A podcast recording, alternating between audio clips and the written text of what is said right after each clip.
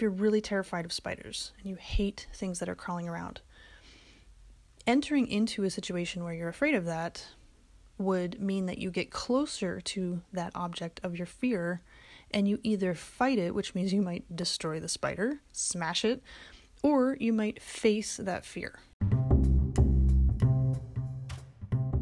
Welcome to What's Wrong with Your Business, a podcast where we examine the problems that keep business owners up at night. From long term strategies to risk management tools, you'll hear a variety of ways to identify what could be going wrong and how to adapt in a rapidly changing market. I'm your host, Grace LaConte. I'm a consultant, futurist, and writer on topics related to healthy feedback loops, workplace equity, and creative communication strategies. This is episode 14 Fight, Flight, Freeze, and Face. In this episode, we're going to talk about the most common responses to fear, why they are not effective, and which one can increase your chance of succeeding. In the last episode, number 13, I described the five basic fears we all have the fear of extinction, of mutilation, of being separated, of ego death, and of loss of autonomy or not feeling like we are ourselves. And today I want to get more into the four responses that we have to being afraid the ways that we can respond or react when something is scary. This happens to all human beings, and yet we have a lot of diversity in the way that we can enter a situation or exit it. And the way that we respond to this will impact our decisions. So, I want to explain a visual graphic that has really helped me to understand why this happens and how it can be most effective. In order to understand this, I decided to create a visual graphic because I kept hearing about the fight flight response. You know, everybody talks about fight or flight. Fight meaning that we enter something, and flight meaning that we leave it when we feel afraid. But I also researched a bit more about the psychology of the freeze response, and sometimes there's also one called the fawn response. So I want to describe each of these and explain how they work, especially using a matrix graph, which basically just means you divide um, a, a square into four parts, and each part on the top would have one type of force, and on the bottom would have an opposite force, and on the left would have a different type of force, and on the right would have yet another opposite force. So these four different forces can lead to four different ultimate responses in this matrix graphic. So, this is my representation of a lot of other great researchers and scientists and psychologists. And this graphic has been very, very popular because I think it helps to visually represent the four options that we have to deal with things that all of us have to deal with when we're scared. We all experience fear. So these four responses give us kind of a sense of how we can understand our own reactions, but also choose to control our own response to something that's scary. You can find this graphic on my website at laconteconsulting.com slash definitions.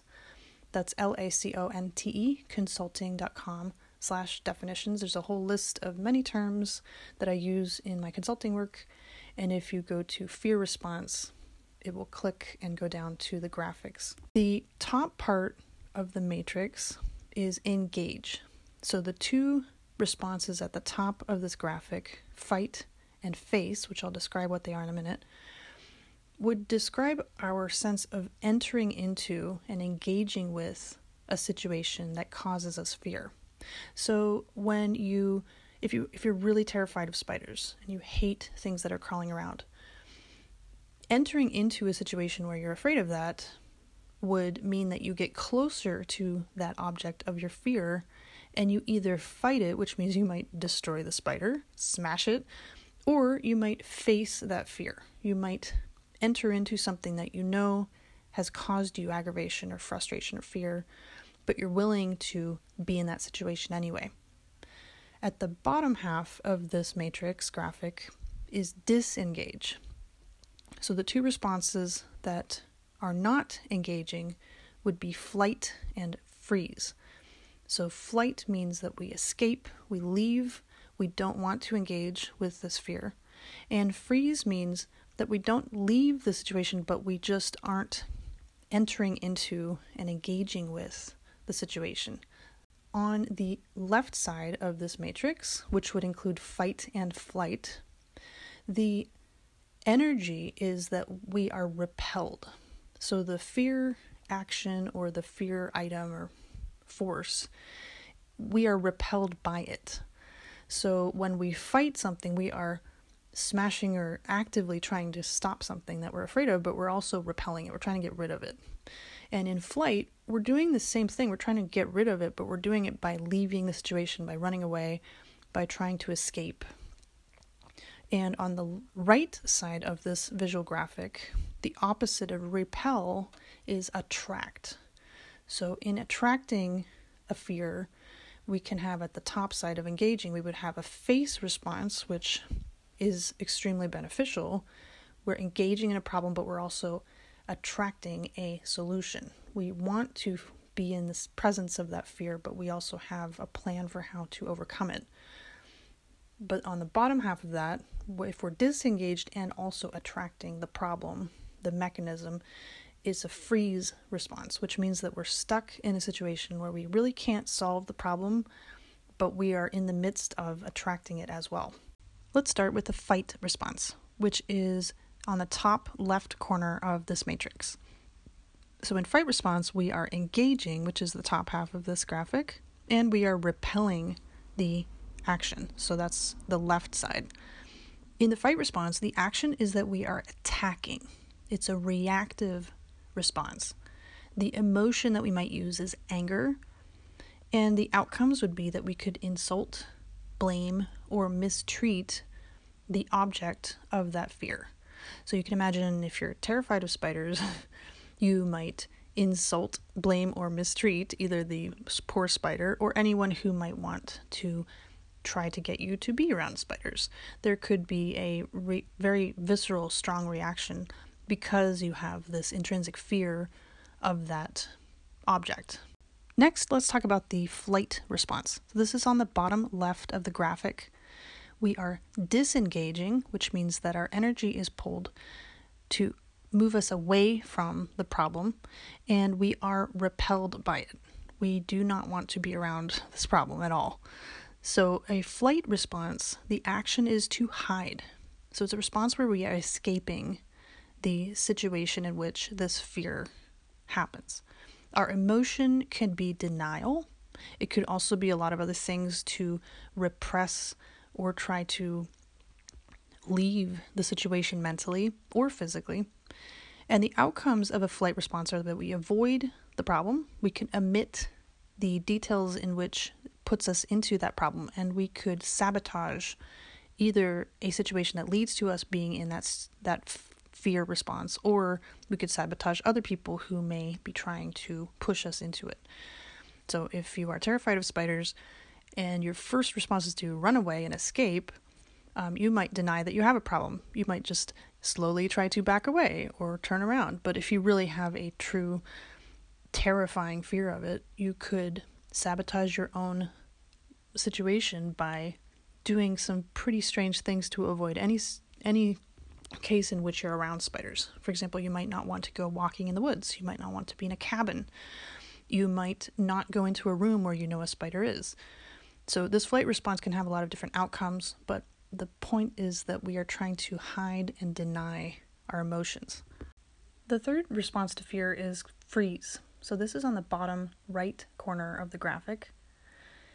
It happens when we disengage from a situation, we choose to try to leave it. However, we're also attracted to the very problem that's occurring. So instead of flight, which means that we physically or mentally or both leave and escape, a freeze response has an element of complying with the very thing that causes us pain or suffering or problems. So, some psychologists discuss a fawn response, which would mean that the person is giving in to the wishes or needs or demands of other people. Um, fawn can also lead to post traumatic stress disorder, in which an abusive situation continues to happen. Um, Stockholm syndrome is a classic type of fawn situation where a victim um, actually praises or seems to enjoy being with someone who is creating abuse, and it may not be obvious to other people that it's a very dangerous situation for that person who's being victimized because they would describe a situation as being positive. So, fawning and and freeze can be similar, but I believe there are some distinct differences where fawning is actually responding positively and freezing is literally just shutting down emotions. The action of a freeze response is that we comply or we are passive and do not fight, do not face, and also do not leave. We just kind of sit in the situation that's causing us fear. The emotion is to shut down. Emotionally, mentally, we kind of uh, push aside any attempt to solve the problem or to respond to it in a positive way. Although fawning would be that we actually respond by praising the person who's causing the problem and the outcome is to justify and rationalize that this experience is not as bad as it seems. The final and fourth response to fear is the most beneficial. So, this is in the top right corner of the graphic. It's in which we engage, we are actively participating in the situation that is causing the fear, and we're also attracted to solving the problem. This is the most effective approach when we're confronted with something that's very scary because instead of trying to engage but also push the thing away, in which we aren't really understanding how to overcome that problem, and instead of fleeing the situation or running away, the flight response of just denying that the problem exists at all or trying to hide from it, and instead of freezing, in which we put ourselves in a very dangerous situation of experiencing the pain and experiencing the symptoms of the problem without having any effort to solve and fix the very mechanism that's causing us to feel that pain and that fear, a face response allows you to put yourself in the situation that causes you to feel afraid, but also to fix it where you have the mental fortitude and you know where to get the resources to overcome the fear itself and to recognize that the the mechanism, the object, the situation in which you felt so afraid before can be overcome. It's really helpful to work with a mental health counselor, especially if you've had a traumatic experience in the past, which nearly everyone has had at least one time in their life. Because when you're facing fear and you don't have the tools or the resources from which to move yourself into that situation, it can really be very difficult, and in some cases, it can be re traumatizing. So, I recommend that if you have had really horrible experiences in the past that continue to give you anxiety, or where you really don't feel like you have the the fortitude or the strength to enter a situation that's terrifying, that you work with a mental health counselor who has the training and expertise to help you move through this step. But facing fear can also be something as simple as if you are just kind of not that fond of spiders and you'd prefer to not be near them, understanding that you could be around them and they could be near you and it will not kill you to be around a harmless spider that you know not a poisonous one um, that can help you to increase your ability to defend yourself against other similar situations where there's another action that feels scary. An interesting part of creating this graphic and sketching out these four responses is that I've really recognized that facing fear is not something that comes naturally, for one thing. It takes a lot of mental effort to consider options and to realize that I can get through something that's really scary. But it also helps me to recognize the creativity of asking questions and stepping into a situation that's not very fun with curiosity. What can I learn from this? Hmm, I wonder why that's happening. The curiosity of just asking why things are happening or what is leading to the fear sense in myself has given me a really great understanding of how else fear occurs. So, for example, if you are terrified of spiders and you aren't really sure where that happened or how why it happened, it may not be something earth shattering. Maybe it's something really simple, like when you were a young child, a spider crawled on your arm and you didn't like the sensation. So you tried to get it off of you and you couldn't.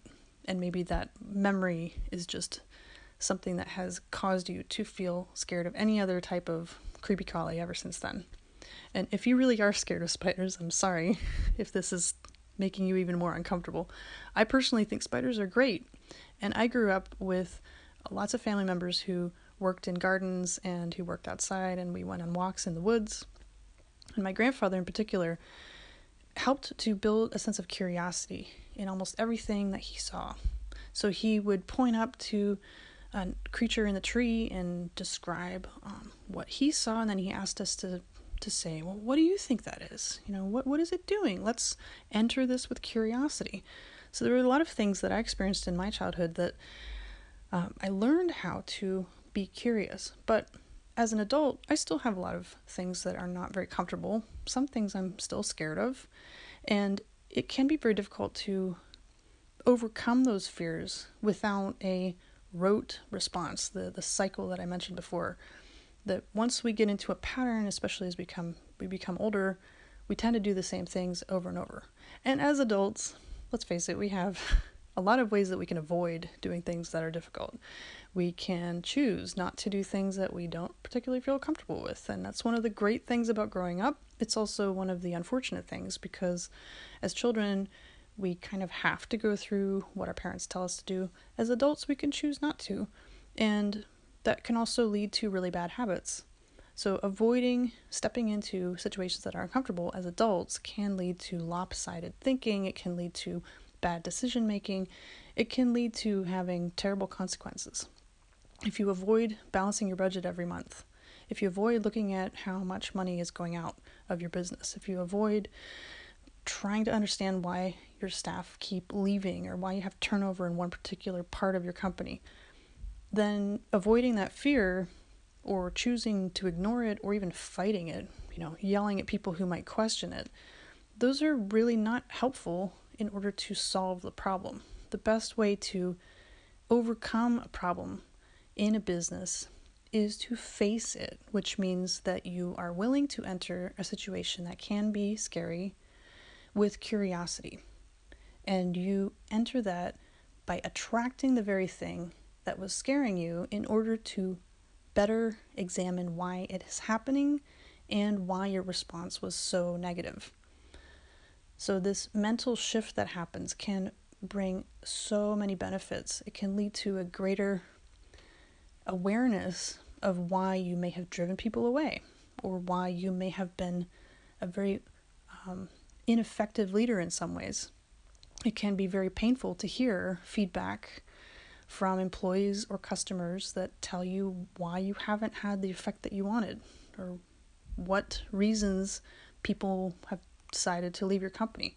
There's so many different applications of this, but the most important thing is that as a business owner or a leader, if you choose to enter these situations that are uncomfortable and you choose to face the very problem that may have caused these outcomes, you will have new information from which to make better decisions, which is the definition of risk intelligence the ability to distinguish actions that you can avoid in order to not have loss or harm occur, and to know what actions you do need to take to gain an advantage or a better outcome.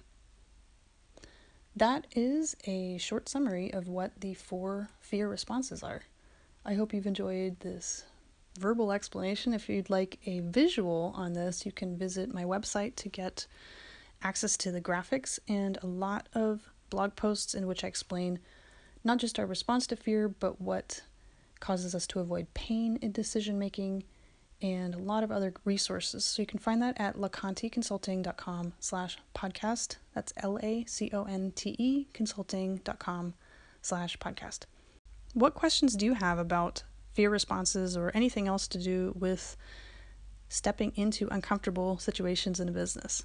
I would really like to hear your questions and comments, which you can leave at the Anchor app as a voicemail message, or you can go to my website and leave a comment there.